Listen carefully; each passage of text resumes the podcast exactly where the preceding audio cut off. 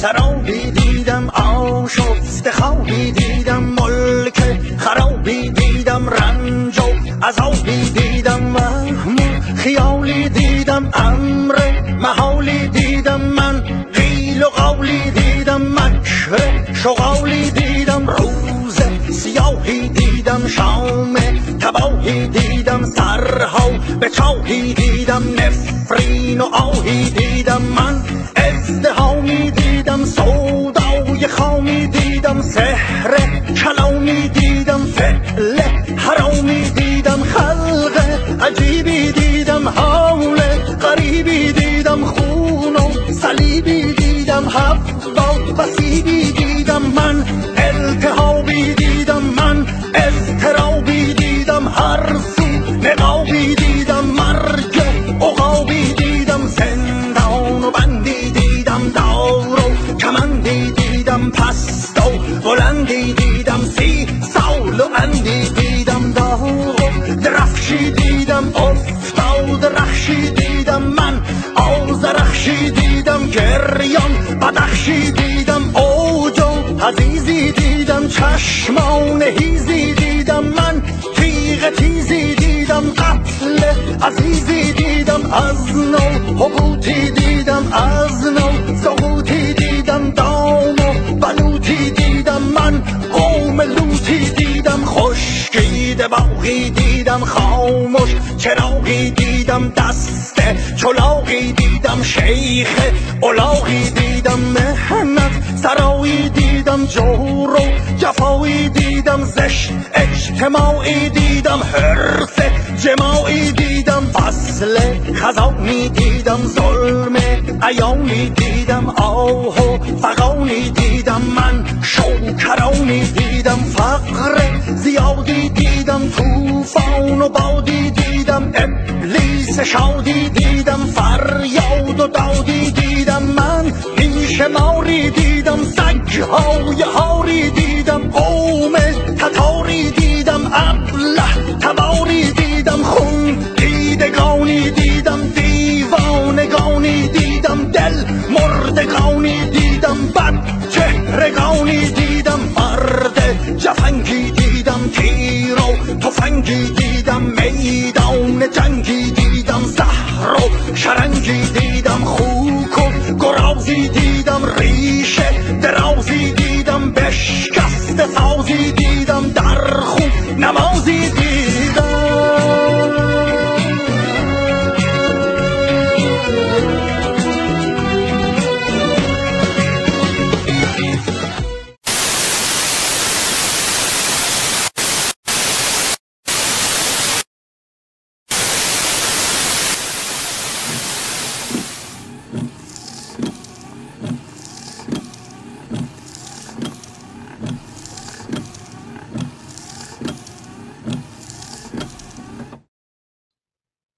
با درود به بینندگان و شنوندگان برنامه سیمای کنگره، ساناز صفا هستم و 17مین برنامه سیمای کنگره رو به همراه همکارانم در گروه تولید تقدیمتون میکنیم.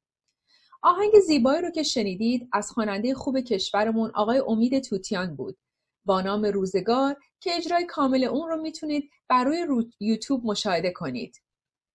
امروز پنجشنبه 17 بهمن ماه 1398 برابر با 6 فوریه 2020 میلادی هست. این برنامه هر پنجشنبه ساعت 22 به وقت ایران از طریق تلویزیون کنگره و صفحات شبکه‌های اجتماعی پخش میشه.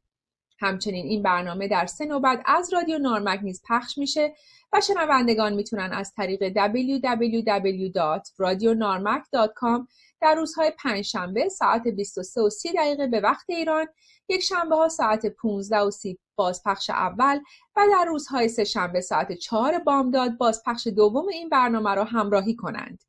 در ضمن این برنامه در شبهای جمعه ساعت 21 به وقت ایران از طریق ماهواره یاه ست برای درون ایران پخش میشه.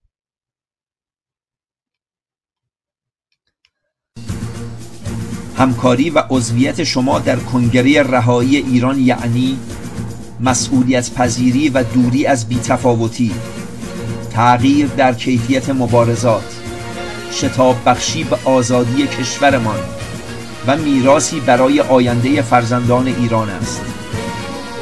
همکاری و کمک‌های کوچک شما نتیجه‌ای بزرگ خواهد داشت. هر یک از ما در برابر کشور و مردم خود مسئولی.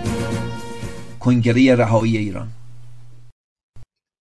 دهه فجر دوباره از راه رسید.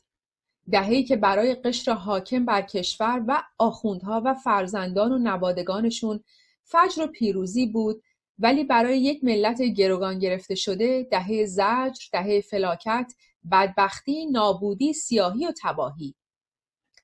41 سال از حاکمیت جمهوری اسلامی در ایران میگذره و برای داوری یک حکومت یک دوره 4 ساله هم کافیه که بتونیم در مورد عملکرد اون قضاوتی درست داشته باشیم، چه برسه به 41 سال. از سال 1342 تا زمان روی کار اومدن جمهوری اسلامی، رشد اقتصادی ایران سالانه بیش از 8% بود و ایران در تمام این مدت در بین 3 کشور برتر جهان از نظر رشد اقتصادی قرار داشت. به طوری که در سال 1356 درآمد سرانه مردم ایران 9 برابر سال 1344 شده بود. اما با روی کار اومدن جمهوری اسلامی، رشد اقتصادی جهشی ایران پایان یافت. در سال 1977 درآمد سرانه ایران 2 برابر درآمد سرانه کره جنوبی بود. در اون زمان درآمد سرانه ایران $2146 و درآمد سرانه کره جنوبی $1041 بود. در سال 2012 درآمد سرانه ایران فقط $4525 و درآمد سرانه کره جنوبی $22424 بود. در همین مدت درآمد سرانه ترکیه از $1420 به $10524 رسیده. در دوران 41 ساله جمهوری اسلامی، جایگاه جهانی ایران در درآمد سرانه به رتبه حدود 100 نزول کرده. اقتصاد کشور سقوط کرده، فقر و گرانی فراگیر شده. در سال 2019 در بین 221 کشور جهان تورم ایران در رتبه 4 بوده. برخی اقتصاددانها ایراد اقتصادهای سوسیالیستی رو، تولید فقر و ایراد اقتصادهای سرمایه‌داری رو شکاف طبقاتی و بی‌عدالتی اجتماعی میدونن. اینطور که مشخصه جمهوری اسلامی عیب هر دو نظام رو داره بدون اینکه حسن هیچ یک رو داشته باشه. برای نشون دادن عمق فقر و اقتصاد ناسالم بهتر نگاهی داشته باشیم به آمارها. آمار از دست دادن منابع انسانی در ایران فاجعه بار بوده که صرف نظر از مرگ و میر طبیعی، مرگ و میر ناشی از استفاده تجهیزات پزشکی غیر استاندارد که سالیانه 60,000 قربانی میگیره، و یا رشد غیر طبیعی بیماری‌های قلبی، سرطان و بیماری‌های ایمنی مانند MS که سالانه بیش از 195,000 تن در ایران قربانی میشن. تنها در جنگ با عراق 190,000 کشته، 672,000 معلول و مجروح، 60,711 مفقود الاثر، بیش از 69,000 اعدام در زندانها نشون میده که حدود 1 میلیون نیروی انسانی در کارنامه جمهوری اسلامی کشته شدند و از بین رفتند. بر اساس آمار دولتی 60 میلیون ایرانی در زیر خط فقر مطلق و نسبی زندگی میکنند. به یمن یک حکومت نالایق در کشورمون، ایران دارای رکوردهای اقتصادی در سطح جهانی شده. مثلا با نرخ تورم 51.4% رتبه 5 جهانی در رشد تورم رو داریم و با شاخص فلاکت 75 واحدی ایران رتبه 3 جهانی رو به خود اختصاص داده. در فساد اداری رتبه 27 جهانی رو داریم و در پول ملی بی‌ارزش مقام 3 جهان رو، ولی در عدم اقتصاد آزاد در رتبه 6 جهان هستیم و پیش بینی میشه با ادامه حیات جمهوری اسلامی تا 2 سال دیگه در این زمینه به مقام نخست جهان برسیم. در این میون در نرخ مشقت زندگی روزمره رتبه 8 جهانی رو در جهان داریم. بیکاری در ایران بیداد میکنه. حتی بر اساس آمار دولتی ایران در میان 18 کشوری هست که بیشترین بیکار رو در جهان داره. فساد مالی مانند سرطان همه اندام جامعه رو فرا گرفته و در رأس هرم این فساد رهبر معظم قرار داره که علاوه بر تسلط بر همه شریان‌های اقتصادی کشور به تنهایی صاحب اختیار 105 میلیارد دلار سرمایه هست. سرمایه که هیچ نهادی بر اون نظارت نداره.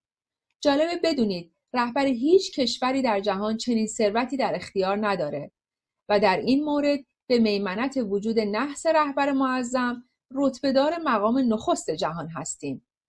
تمام اینها صرف نظر از بی‌عدالتی اجتماعی، فاصله طبقاتی وحشتناک، اقتصاد تماماً حکومتی، خروج 800 میلیارد دلار سرمایه از ایران، اون هم تنها در مدت 8 سال گذشته توسط حاکمان و اقوام اونها، نابودی و ورشکستگی صنایع کشور از جمله صنایع برق و خودروسازی، چای و گاز و بیمه، دهها میلیارد دلار خسارت در نتیجه تحریم‌های سنگین جهانی، مدیریت نادرست چاهای نفت که باعث نابودی همیشگی بخشی مهمی از نفت چاها شده، فقدان سرمایه‌گذاری خارجی که ضررهای هنگفتی برای ایران در پی داشته و داره، رتبه فاجعه‌بار بهداشت، درمان و دارو در ایران، شیوع و مصرف مواد مخدر به عنوان دومین کشور جهان و هزاران درد و بلای دیگه که اگه بخوایم حتی به صورت کوتاه و گزارا به اونها اشاره داشته باشیم باید دهها ساعت وقت برای گفتن اونها بگذاریم، مثل نابودی صنعت هواپیمایی که پیش از انقلاب هواپیمای ملی ایران هما رو به رشدترین شرکت هواپیمایی جهان شناخته میشد و در عین حال از ایمن‌ترین، مدرن‌ترین و پردرآمدترین شرکت‌های هواپیمایی دنیا بود. ولی اکنون اولین شرکت هواپیمایی ناامن جهان محسوب میشه و هفته یکی دو تا از اونها تو جاده‌ها و پارک‌ها میشینه. یا جاده‌های ایران که در رده پنجم جاده‌های پرخطر جهان هست و سالیانه بین 45 تا 60 هزار نفر در این جاده‌ها جان می‌بازند. یا مثلا در پیش از انقلاب بهای متوسط یک آپارتمان در تهران معادل حدوداً 7 سال حقوق متوسط کارمندی بود و همه حقوق بگیران میتونستن با گرفتن وامهای دراز مدت از بانک‌ها صاحب خونه بشن. ولی الان حدوداً معادل 25 سال حقوق متوسط یک کارمند هست و وام دراز مدت برای حقوق بگیران تبدیل به رویای دست نیافتنی شده و هزاران سخن نگفته دیگه. ولی یک چیز که بسیار جالبه دروغ پردازی ها و ادعاهای واهی حکومت هست تا حدی که حتی خیلی از هموطنانمون این دروغ ها رو باور میکنن. مثلا رشد علمی ایران در دوران جمهوری اسلامی، بسیاری از مقالات علمی و پایان نامه های دکترا در ایران کپی کاری هست. کافیست فقط تعداد اختراعات ایران رو با کره جنوبی مقایسه کنیم تا وضع علمی کشور روشن بشه. اختراعات سالانه کره جنوبی 2000 برابر ایران هست. این مطلب رو خود خبرگزاری‌های حکومتی اعلام کردن و خود همین موارد نشان از عدم پیشرفت علمی ایران نسبت به جامعه علمی جهانی داره. یا رتبه بندی دانشگاه‌های ایران که به دروغ دانشگاه‌های ایران رو جزو برترین دانشگاه‌های جهان اعلام می‌کنند. این در حالی است که در میان 200 دانشگاه برتر جهان 115 دانشگاه از آمریکا حضور دارند و در این میون 16 دانشگاه نیز متعلق به کانادا و 59 دانشگاه اروپایی هستند. در آخرین رده‌بندی دانشگاه در سال 2019 رتبه جهانی دانشگاه تهران 650 و دانشگاه صنعتی شریف 401 اعلام شده که ارزش اون سال به سال نیز کمتر میشه. بینندگان و شنوندگان گرامی میتونن در وبسایت topuniversities.com رتبه بندی کلیه دانشگاه‌های جهان رو در سالهای مختلف بررسی و مشاهده کنند. البته فرار مغزها از ایران مانند خونریزی پیوسته از بدن بیمار کشور رو همواره ضعیف و ضعیف‌تر میکنه. ایران در حال از دست دادن بهترین سرمایه‌های انسانی خود بوده و هست. بر اساس آمار و اطلاعات بنیاد ملی نخبگان و صندوق بین‌المللی پول، ایران اولین کشوری هست که دچار عوارض خروج نخبگان و تحصیل کردگان هست. بر اساس اظهارات وزیر آموزش عالی جمهوری اسلامی، ایران سالانه 150 میلیارد دلار از بابت فرار مغزها زیان میکنه. چرا غمگین ترینیم؟ با هم ببینیم. چرا غمگین ترینیم؟ دبیر نهمین کنگره سوختگی در کشور با کمبود 1000 تخت سوختگی مواجهیم. علی کرد، نماینده مجلس شورای اسلامی، زیرساخت مناسب برای بازگشایی راه‌های سیل‌زده سیستان و بلوچستان وجود ندارد. علی خامنه‌ای به واسطه نهادهای زیر نظرش به 1/4 بودجه سال 99 کشور دسترسی دارد. اما این تنها بخشی از درآمدهای نهاد رهبری از بودجه سال 99 است. نهادهای رهبری علاوه بر بودجه مستقیم با دولت قراردادهای تجاری هم دارند. به طور نمونه دولت با شرکت برق ابوموسا قرارداد 30 میلیارد تومانی خرید تضمینی برق امضا کرد. نیروگاهی که در اصل متعلق به هلدینگ قدیر، یکی از بازوهای اقتصادی ستاد فرمان اجرایی امام است. برای غمگین نبودن کار و درآمد و امکانات لازم است، اما رهبر جمهوری اسلامی اجازه نمیده تا بودجه مردم به مردم برسه.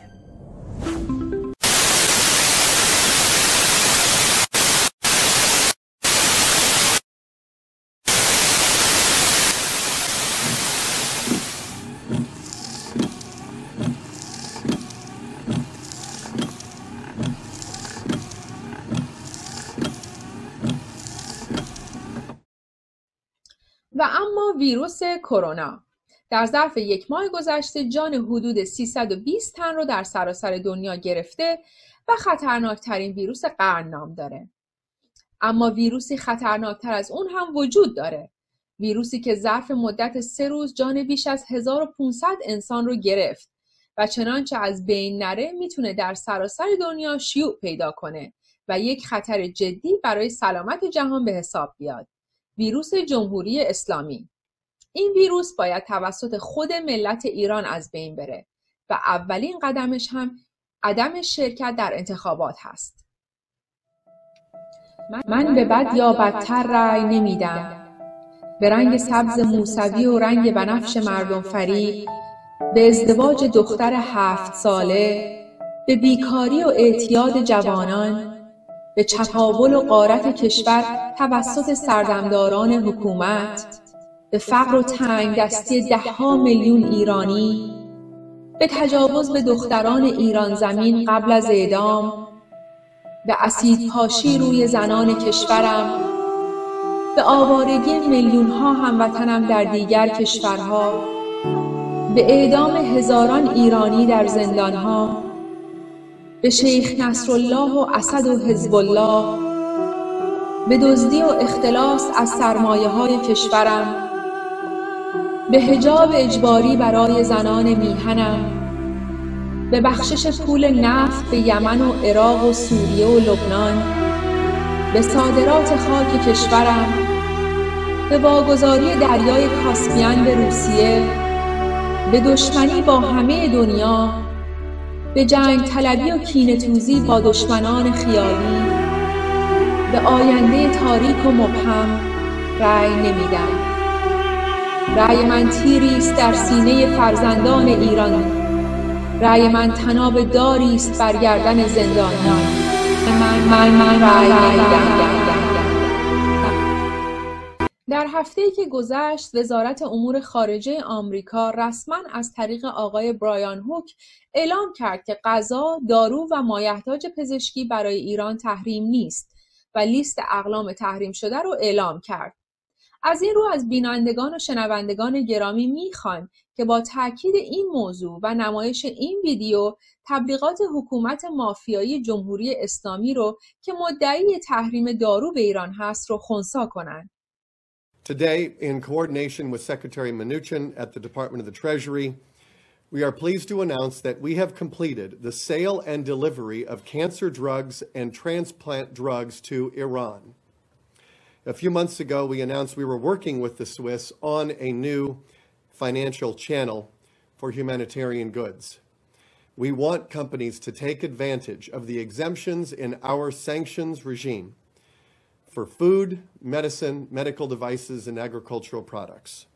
While we work to provide the Iranian people with medicine, the regime makes no such effort.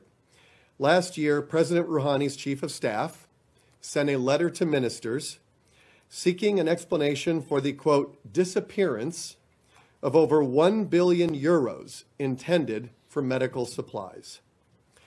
There are reports that 2 million euros intended for heart stents were instead spent on electrical cable. $180 million for medical supplies were instead spent on tobacco and cigarette paper. I'm sure there are more examples we don't know about, but the Iranian people know that their regime, not American sanctions, are to blame for their difficulties getting medical supplies. قابل توجه سازمان‌ها، احزاب و تشکل‌های سیاسی مخالف جمهوری اسلامی حاکم بر ایران در راستای سرنگونی رژیم اشغالگر جمهوری اسلامی در ایران و حاکمیت نظام سیاسی بر اساس خواست ملت که شکل آن با رأی اکثریت مردم تعیین خواهد گردید، هما از کلیه تشکل‌های سیاسی که در پی حذف کلیت نظام جمهوری اسلامی میباشند و به یکپارچگی و حفظ تمامیت ارضی ایران، پرچم سرنگ مزین به شیر خورشید، تعیین نظام سیاسی آینده با رأی اکثریت مردم و برقراری دموکراسی بر اساس منشور حقوق بشر سازمان ملل متحد باورمند و پایوند میباشند، دعوت مینماید تا برای همبستگی و تقویت جبهه مبارزه با نظام حاکم بر ایران با حفظ استقلال سازمانی خود به هما بپیوندند. برای کسب اطلاعات بیشتر لطفاً به سایت www.homadiran.com مراجعه نمایید. همگرایی ملی ایرانیان، هما.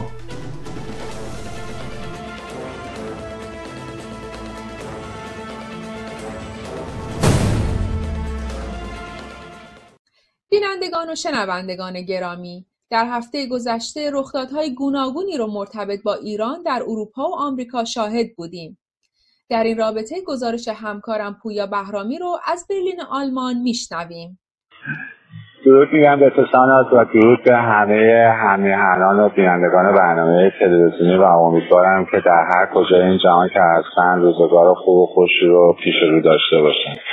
دوشنبه هفتم بهمن برابر با 27 ژانویه 75 سالگرد آزادسازی اردوگاه آشویتس و بیتنا و لهستان توسط ارتش سرخ شوروی سابق بود که از سال 2005 توسط سازمان ملل به عنوان روز جهانی یادبود قربانیان هولوکاست نامگذاری شده و اینجا محل یادبود پیرامیدهاش و قربانیان هولوکاست در برلین هستش و نزدیک به جایی که هیتلر آخرین ساعت‌های زندگی خودش رو به همراه ابابران گذراند و خودکشی کرده دستور داده بود که پس از خودکشی جسدش سوزانده بشه به خاطر اینکه می‌ترسید که دچار عاقبت موسولینی و معشوقش بشه که جسدشون رو در شهر آویزون کرده بودن و این عاقبتیه که در انتظار اکثر دیکتاتورها و ستمگرهای تاریخ هست. هفته‌ای که گذشت مطالب و خبرهای جالبی در پی داشت که رسانه‌های پارسی زبان کمتر به آن پرداختند و با بازتاب اندکی روبرو بود در رسانه‌های پارسی. جالب‌ترین موضوع این بود که اولین ویدئوی آقای امید نوریپور به زبان پارسی در اینستاگرام کار دستش داد و با نازی خطاب کردن حزب آلترناتیو برای آلمان باعث ایجاد پرونده در دادگستری برلین بر علیه خودش شد.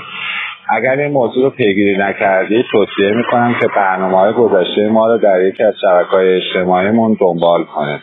اما در مورد آقای امید نوریپور، ایشون بر اساس اطلاعاتی که در وبسایت مجلس فدرال آلمان هستش متولد 18 ژوئن 1975 برابر با 6 تیر 1354 در تهران هستش. وی تا سال 67 در ایران زندگی می‌کرد. بعد به آلمان مهاجرت میکنه و از سال 2006 نماینده حزب سبزهای آلمان از ایالت هسن هست. ساناز، در هفته‌ای که گذشت فرصتی دست داد که تونستم با آقای پیتر بیسترون گپ کوتاهی داشته باشم و در این گفتگو وقتی صحبت از مواضع ضد مهاجرتی حزب پوپولیست AfD شد، او گفتش که ما با حق پناهندگی به هیچ وجه مخالف نیستیم، اما وقتی شخصی به اینجا میاد و ادعا میکنه در کشور مادریش جانش در خطر هست و پس از اینکه به عنوان پناهنده شناخته شد برای تعطیلات چندین هفته به سرزمینی که ادعا کرده جانش در اونجا در خطر هست میره، با این موضوع مخالف هستیم. این نشونه بارز سوء استفاده از احساسات انسان دوستانه ماست. نکته دیگه ای که ایشون به اون اشاره کردن و شاید برای بینندگان ما جالب باشه اینه که خود آقای پیتر بیشمون هم پناهنده هستش. مورد بعدی ارائه قطع چکونی اطلاعات فاجعه فراموش نشدنی پرواز 752 هستش. به نظر من جمهوری اسلامی در زمین بازی آمریکا گرفتار شده و آمریکا در واقع هدایت کننده این ماجرا است و جوری جریان اطلاعات در دست گرفته که جمهوری اسلامی نتونه از زیر بار این رسوایی فرار کنه. چندی پیش شبکه خبری TCH و اوکراین فایل مکالمه خلبان پرواز شیراز به تهران رو که خود را آماده فرود میکرده و مشاهدات اون رو منتشر میکنه و در روز سه‌شنبه 15 بهمن سازمان هواپیمایی ایران بیانیه‌ای در این مورد منتشر میکنه که در دل این بیانیه پی به دروغ‌های مسئولین بی‌کفایت جمهوری اسلامی میبریم و این مهر تایید و آگاهی اونان از نخستین لحظه شلیک موشک به سوی هواپیماست و شاید همین مسئله باعث شده که اوکراین مبلغ پیشنهادی ایران برای غرامت رو نپذیره. ساناز، من پوزش میخوام که تونتون دارم صحبت میکنم چون میخوام از وقت نهایت استفاده رو بکنم. موضوع بعدی اظهار نظر سید عباس موسوی سخنگوی وزارت خارجه جمهوری اسلامی درباره راه‌اندازی کانال بشردوستانه سوئیس هستش که گفته دارو و غذا تحریم نبودن که برای اون سوئیس بخواد کانال ایجاد بکنه. واقعا من نمیدونم چی باید بگم. ما از ابتدا هم توی همه جا گفته بودیم که نه غذا و نه دارو تحریم نشده و مسئولین نظام از رهبر اون گرفته تا سایرین همه دروغگو چپاولگر هستن و مرزهای وقاحت رو بی‌شرمی رو جابجا کردن. ملت ایران در هفته‌ای که گذشت توسط مریم مهاجر و اثر ارزنده اون صاحب جایزه BAFTA بهترین انیمیشن کوتاه شده و ایشون جایزه خود رو به ملت ایران تقدیم کرد و گفت ملت ایران لایق بهتر از اینها هستن. مورد بعدی برمیگرده به توییت آقای جهرامی در مورد لباس فضانوردان و هشتگ آینده روشن، اما خب این توییت خودتون بهتر می‌دونید که با یه لباس فیک و دروغ بوده که در مقاله‌ای که در روزنامه بیلد که بارها به دفاع از مردم ایران پرداخته به این موضوع رسیدگی کرده که به معنی واقعی مایه شمس‌سازی و سرفکندگی است. من فقط پاراگراف اول را برای شما میخونم. چند روز قبل از پرتاب برنامه‌ریزی شده موشک آخوندا به فضا، محمد جواد آذری جهرامی وزیر اطلاعات و فناوری ارتباطات ایران یک توپ واقعی در توییتر شلیک کرد. البته اگر بخوام از واژه بهتر استفاده بکنم این هستش که باید بگم توپ رسوایی نظام رو در توییتر زد. مقاله بعدی از اسپیگل هستش با عنوان دو شبانه روز در تهران وقتی غم به خشم تبدیل می شود. در این مقاله کریستینا هوفمن گزارشگر ارشد اسپیگل به واکاوی رویدادهای آبان تا دی‌ماه ایران می‌پردازد و قتل عام وحشیانه ملت ایران در آبان فراموش نشدنی می‌پردازد به نارضایتی مردم و نقل قولی از یکی از شهروندان در تهران رو روایت می‌کند. ما همکنون یک هیتلر داریم و این یکی از اون تیترهای فرعی هستش که در این مقاله کار شده. همچنین وبسایت خبری هایسه که وابسته به مؤسسه هنس هایسه هستش در مقاله به عنوان ایران انتخابات مجلس بدون انتخاب به وضعیت سخت اقتصادی و معیشتی مردم ایران و نوع انتخابات در ایران و عدم نقش مردم در انتخابات می‌پردازه و این موضوع را هم در قسمت اصلاحات که علامت سوال هم در برابر اون قرار داده به نوعی مطرح می‌کنه که ملت ایران از این بازی بین بد و بدتر عبور کردن و دیگر به اصلاح طلبان نیز بی‌اعتماد هستند. مقاله بعدی مربوط به روزنامه فرانکفورت آلگماینه و سفر جوزف بورل به ایران و این گفته وی که هر دو طرف باید توافق هسته‌ای را بهتر به اجرا درآورند در دیدارش با روحانی و ظریف می‌پردازه. اما نکته حیرت انگیز برای من عدم اشاره وی به هدف قرار دادن پرواز 752 و همچنین سرکوب وحشیانه آبان ماه فراموش نشدنی هستش. متوجه علامت‌های پایان وقت شدم ساناز، اما خواهش میکنم که اگه ممکنه یه 2-3 دقیقه هم به من وقت بدید که چند تا موضوع خیلی کوتاه بیان بکنم. با توجه به محدودیت زمانی خیلی خلاصه و کوتاه. ممنون. باشه حتما.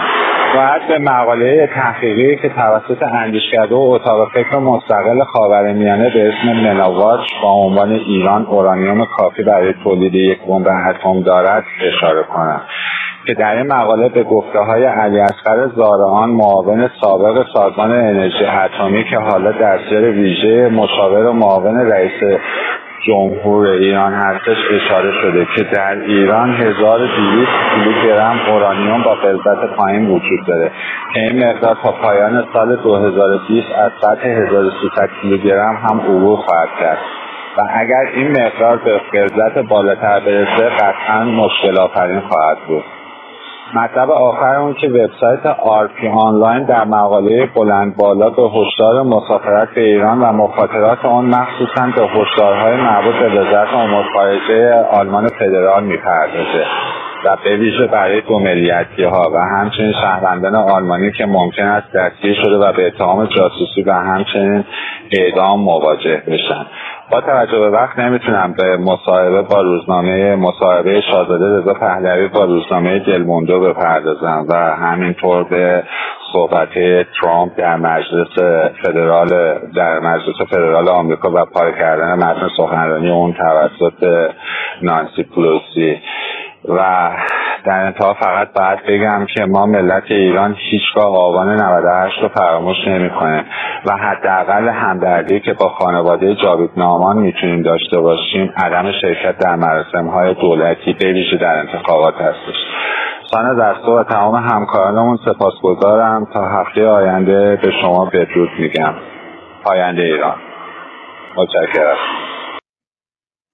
ما هم به شما بدرود میگیم و از شما سپاسگزاریم.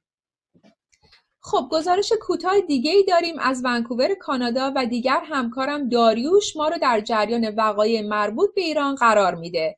با سپاس از داریوش برای تهیه این گزارش. با درود به بینندگان و شنوندگان کنگره رهایی ایران، گزارش‌هایی داریم از آمریکای شمالی که از ونکوور به شما تقدیم میشه. اولیش در مورد برنامه گرگ گاتفیلد هستش که در فاکس نیوز هست.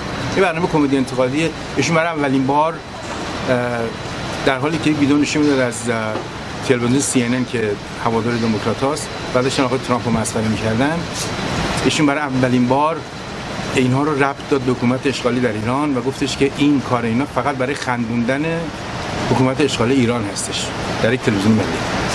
Donald Trump couldn't find Ukraine on a map if you had the letter U and a picture of an actual physical crane next to it. He knows that this is, you know, an administration defined by ignorance of the world. And so that's partly him playing to their base and playing to their audience, you know, the credulous boomer rube demo that backs Donald Trump. That wants to think that Donald Trump's a smart one and they're y'all elitists are dumb. Now, if that was a slot machine, that would come up 3 bags. So, and the reason is, it's not Trump they're bashing, it's you dumb rube, for supporting him. But you know who else hates you and Trump? Let's see, well, you got Hollywood, you got most academics, and yeah, the head of Iran. دومین گزارشی که برای ما از اهمیت است برای ما ایرانی‌ها، نامزد شدن آقای مکی برای پست دبیرکلی حزب کنسرواتیو در کانادا هستش. این مسئله برای ما از اهمیتی که ایشون شوهر خانم نازنین افشین‌جم هستند. خانم نازنین افشین‌جم یک فعال سیاسی ایرانی هستند که شدیداً مبارزه می‌کنند برای آزادسازی میهن اشغالی و پس گرفتن ایران. آقای مکی در زمان نخست وزیر آقای هارپر، نخست وزیری که پیش از آقای طلوعی بودن که از حزب لیبرال هستن، آقای هارپر از حزب کنسرواتیو، آقای مکی در دولت ایشون پست‌های داستانی کل و وزارت امور خارجه را داشتن.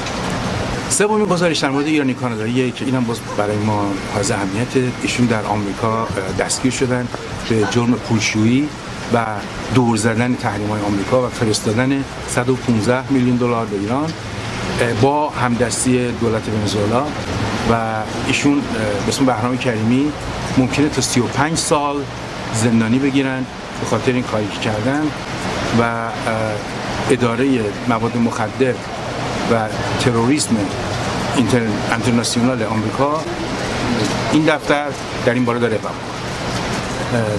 تا دیداری دیگر، بدرود. خدا نگهدار.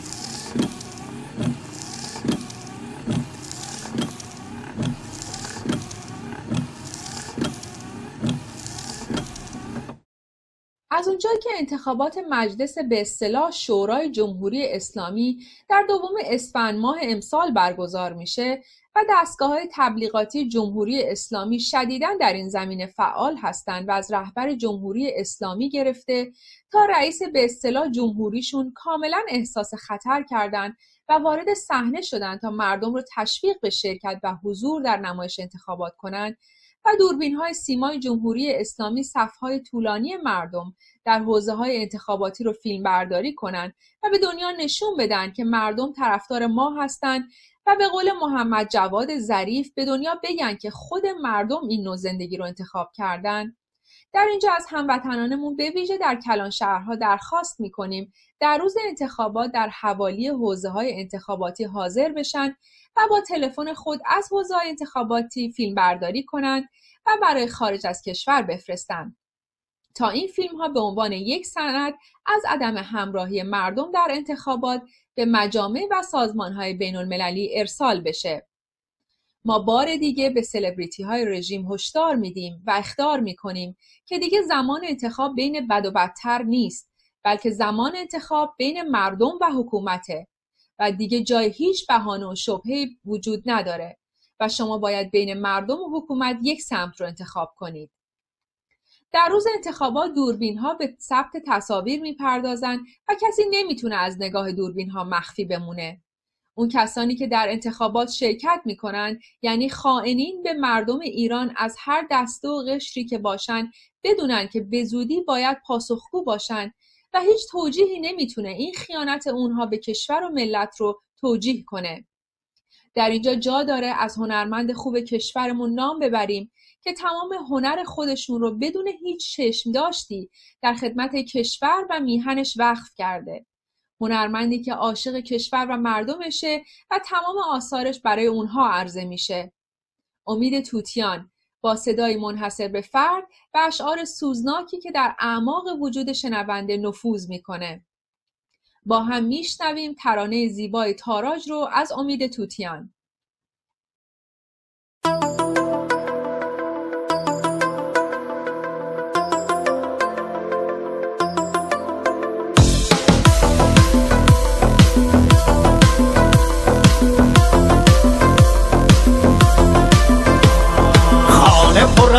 کس و کفتار و شغال و گراز خاک در اندیشه یه هور است میان نماز هم همه لاش خوران قهقه خوک ها خون چکد از پنجه شب زوزه کشنگارک ها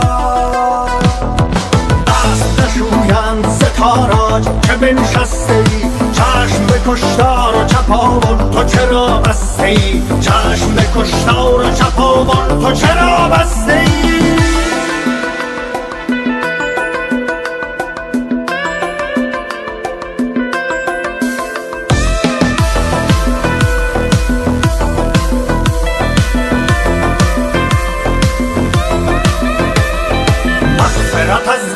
و جلا طلب می کنی با متجاوز تو مراعات ادب می کنی دلغه که دربار شده رقص عرب می کنی خواجه رتب خورده ولی منع رتب می کنی خانه ز کفر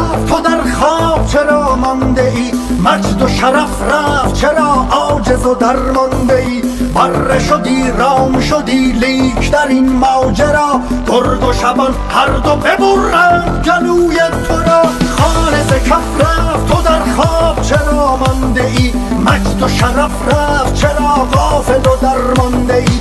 رام شدی بره شدی لیک در این ماجرا، گرد و شبان هر دو ببرند گلوی تو را.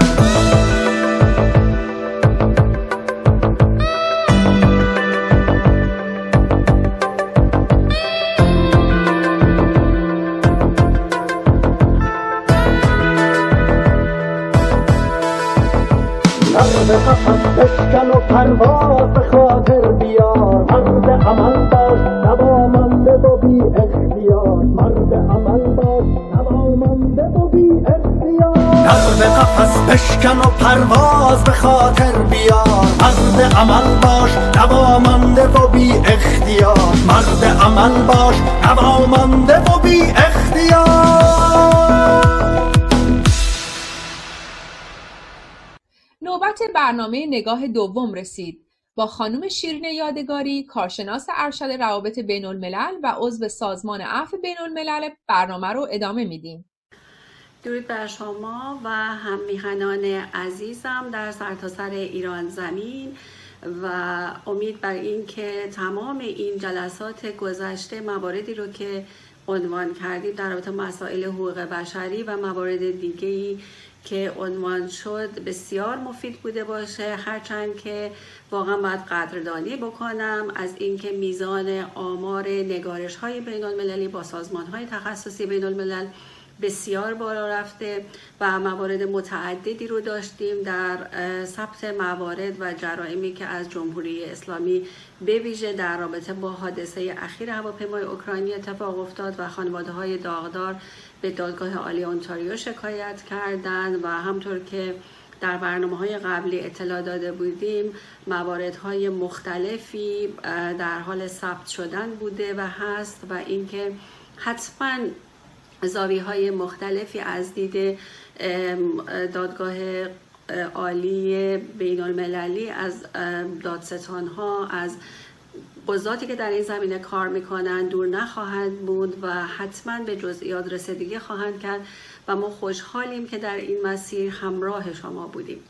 در سری برنامه‌های جدید که اولویت دوم ما هست به سازمان‌های تخصصی سازمان ملل در رابطه با حقوق کودکان، حقوق زنان و مواردهای مختلفی که چطور به جزئیات سازمان‌های تخصصی بین‌الملل در رابطه با حقوق افراد در کشورهای مختلف از یک گایدلاین‌های ویژه و مشترک استفاده می‌کنند و کار می‌کنند صحبت خواهیم کرد که هموطنان رو با این موارد آشنا بکنیم و همطور تشویق بکنیم که در این زمینه به صورت گروه‌های تخصصی خودشون اقدام بکنن، خودشون در این زمینه کار بکنن و حقوق کودکان، حقوق زنان و حقوقی که در واقع بسیاری از موارد توسط جمهوری اسلامی نادیده گرفته شده توسط ما احیا بشه.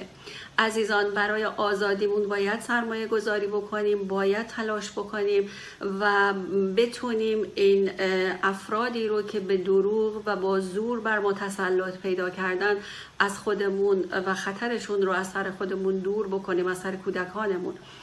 و یک بار دیگه ما در کنار شما هستیم تا این موارد رو در اختیارتون قرار بدیم و چطور سایه مرگ رو، سایه نیستی رو و فرهنگ مرگ اندیشی رو از جامعه، از کودکانمون، از خودمون، از افرادی که در این کشور داریم زندگی میکنیم دور بکنیم.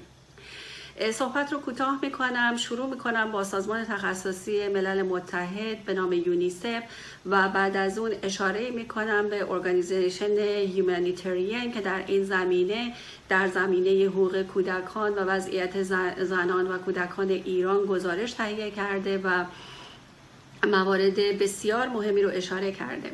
سازمان تخصصی یونیسف همطور که اطلاع داریم بعد از جنگ جهانی دوم به فوریت تشکیل میشه سال 1945 و هدفش در ابتدا هانگر ریلیف بوده، یعنی در واقع ایمیدیت هانگر ریلیف بوده که به فوریت در رابطه با زمینه گرسنگی و هلت کیر کمک کنه، ولی به تدریج که جلو میره میبینه که بسیار مناسب هستش که گایدلاین های استراتژی های مشترکی رو در تمام کشورها برای ارتقای استانداردهای سلامت زندگی بشر به خصوص کودکان برای پیشگیری از مرگ و اینکه اونها در شرایط سالمی زندگی بکنن بده.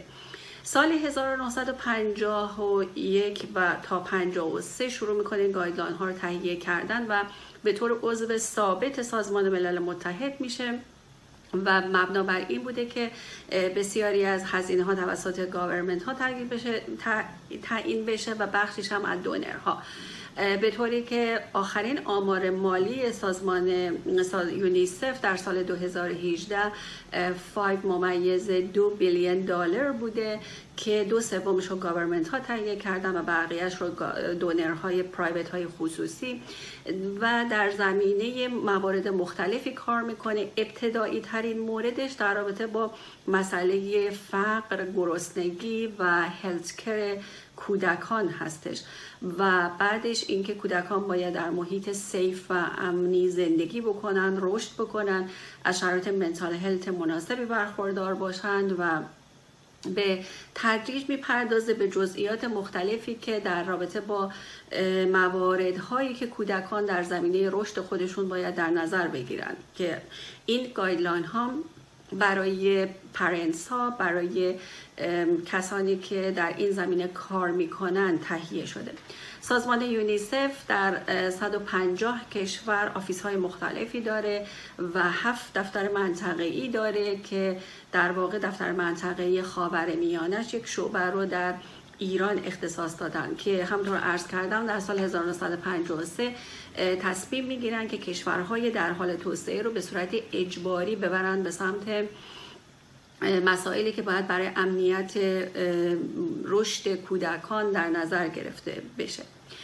اولین موردهایی بوده که در رابطه با فقر و بهزیستی و بهتر زندگی کردن کودکان و اینکه حتما همشون از یک ریشه در واقع ثبت مشخصی که ریشه کودکان مشخص شده باشه، گرسنگی، فقر، در شرایط بهزیستی درستی زندگی بکنن و امنیت روانی، کودکانی که با دیسابیلیتی مشکل دارن در چه شرایطی باید زندگی بکنن و همینطور چالد پروتکشن هایی که در این زمینه کار میکنن و بیشترم قوانین یونیسف بر اساس کامیونیتی بیسه، یعنی در میان مردم، یعنی استراتژی ها و پلن هاش این هستش که بین مردم اون پلن ها رو اجرا میکنه.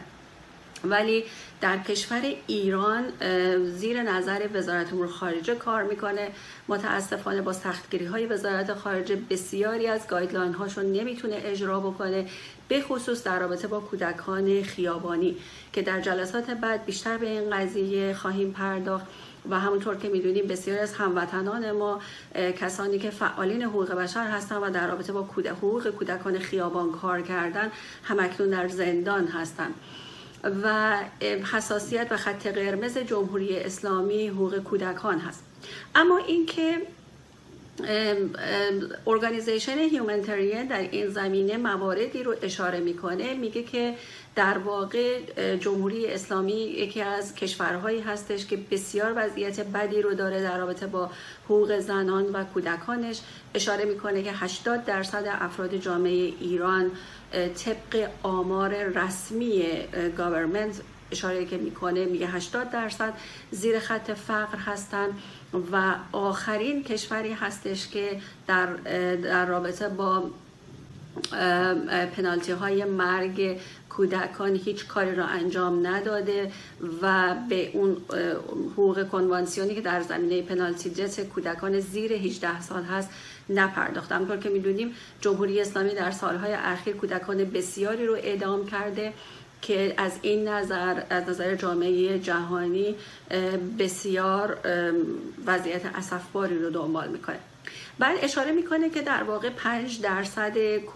5% کودکان زیر 5 سال افرادی که در کشور ایران زندگی میکنن بیشترین آسیب‌های مرگ و میر رو دارن، بیشترین آسیب‌های مرگ و میر به خاطر تولد زودرس رو دارن و اشاره میکنه که مادرانی بارداره که در ایران زندگی میکنن از فقر و از شرایط نامناسب تغذیه برخوردار هستند، به طوری که کودکان رو نمیتونن تا 9 ماه بارداری بکنن و خیلی زود رس اینها رو به دنیا میارن. اشاره میکنه به مرگ و میر کودکان زیر 5 سالی که در اثر عدم وضعیت مناسب سلامتی از بین میرن. اشاره میکنه به عدم تشکیل تراکم استخوان و مواردهای دیگه تخصصی هلتکر و در این زمینه بسیار ابراز ناراحتی میکنه. مورد دیگه که یومنیتریان در رابطه با حقوق کودکان اشاره میکنه مسئله امنیت کودکان هست و اینکه میگه کودکان در این ایران در وضعیت نامناسب امنیت روانی به سر میبرند و چایلد پروتکشن و حفاظت هایی رو ندارن و مسئله مهمترش در رابطه با قاچاق کودکان هست که در این زمینه به خصوص در رابطه با خانواده هایی که درگیر مواد مخدر هستند در واقع اشاره میکنه که بسیار وضعیت خطرناک و اسفباری رو دارن و همونطور که میدونیم وضعیت هلتکر جامعه ایرانی چون به سمت سقوط رفته و آسیب‌های طلاق، خودکشی و آسیب‌های متفاوتی رو در سالهای اخیر ما در جامعه ایران می‌بینیم. متاسفانه جمهوری اسلامی نتونسته بر اون اساس استانداردهای لازم کار بکنه، همونطور که از ابتدا هم تصمیم نداشت به دلیل اینکه بودجه‌های کشور باید برای مواردهای مختلفی برای جنگ افروزی و صدور شیعه و اسلام صرف بشه و حتما پول و باجتی نبوده که و اصلا تصمیم نداشتن این باجت و پول رو برای حقوق کودکان و برای وضعیت تنظیم وضعیت خانواده، تغذیه مادران باردار، وضعیت بهداشت مادران، کودکان خرج بکنن. اولین موردهایی که ما میتونیم به طور اجمالی و خلاصه در این جلسه صحبت بکنیم این موارد هستش و در هفته‌های بعد بیشتر صحبت میکنیم و اینکه چطور یونیسف با سازمان بهزیستی کشور داره کار میکنه و اینکه اشاره میکنن به اینکه در واقع رئیس پیشگیری از آسیب‌های اجتماعی بهزیستی اشاره میکنه کشورهای مختلف 2% از بودجه‌های داخلی و از تولیدات داخلی خودشون رو اختصاص میدن به افزایش سلامتی و ارتقای وضعیت سلامتی کودکان و سوال ما به صورت سوال تعجبی این هستش که آیا شما این توان رو دارین که از جمهوری اسلامی بخواین که بودجه‌های حوزه علمیه رو کم بکنه، کاهش بده و 2% از اون سهمیه رو برای کودکان ایران زمین اختصاص بده؟ امیدوارم که این سوال‌ها و سوال‌های دیگه بسیار چالش برانگیز باشه و رؤسای سازمان بهزیستی و وزارت رفاه بتونن به سوال‌های ما در هفته‌های آینده و همکنون جواب بدن. به خدا میسپارمتون و امیدوارم که ایام خوشی رو داشته باشید تا اینکه در جلسات بعد به طور تخصصی تر در این زمینه صحبت بکنیم. بدرود و ایام بکام. با سپاس از خانم شیرین یادگاری. نوبت بخش معرفی کتاب این هفته رسید. ژن خودخواه اثر ریچارد داکینز. ژن‌های ما خودخواهند یا فداکار. از زمانی که ریچارد داکینز در کتاب ژن خودخواه نوشت اگر روزی موجودات برتر فضایی از زمین بازدید کنند، اولین پرسششون برای ارزیابی سطح تمدن ما این هست که آیا اونها هنوز تکامل طبیعی رو کشف کردن؟ بیش از 40 سال میگذره. گرچه از زمان داروین در مدتی بیش از 1 قرن تلاش‌های زیادی برای درک و توضیح سرشت انتخاب طبیعی از سوی مجامع علمی صورت گرفته، اما کتاب ژن خودخواه این مبحث رو با نگاهی نو و نگارشی همه فهم وارد اذهان و فرهنگ عمومی کرد. ایده محوری کتاب ژن خودخواه این هست که تنازع بقا و تقلا برای نامیرایی و جاودانگی در سطح ژن‌ها رخ میده و افراد، خانواده و گونه ها صرفاً حامل‌هایی برای ژن‌ها و گذر اونها از نسلی به نسل دیگه هستند. خوندن این کتاب رو به دوستداران کتاب پیشنهاد می‌کنیم. تا دیداری دیگر، خردیارتان.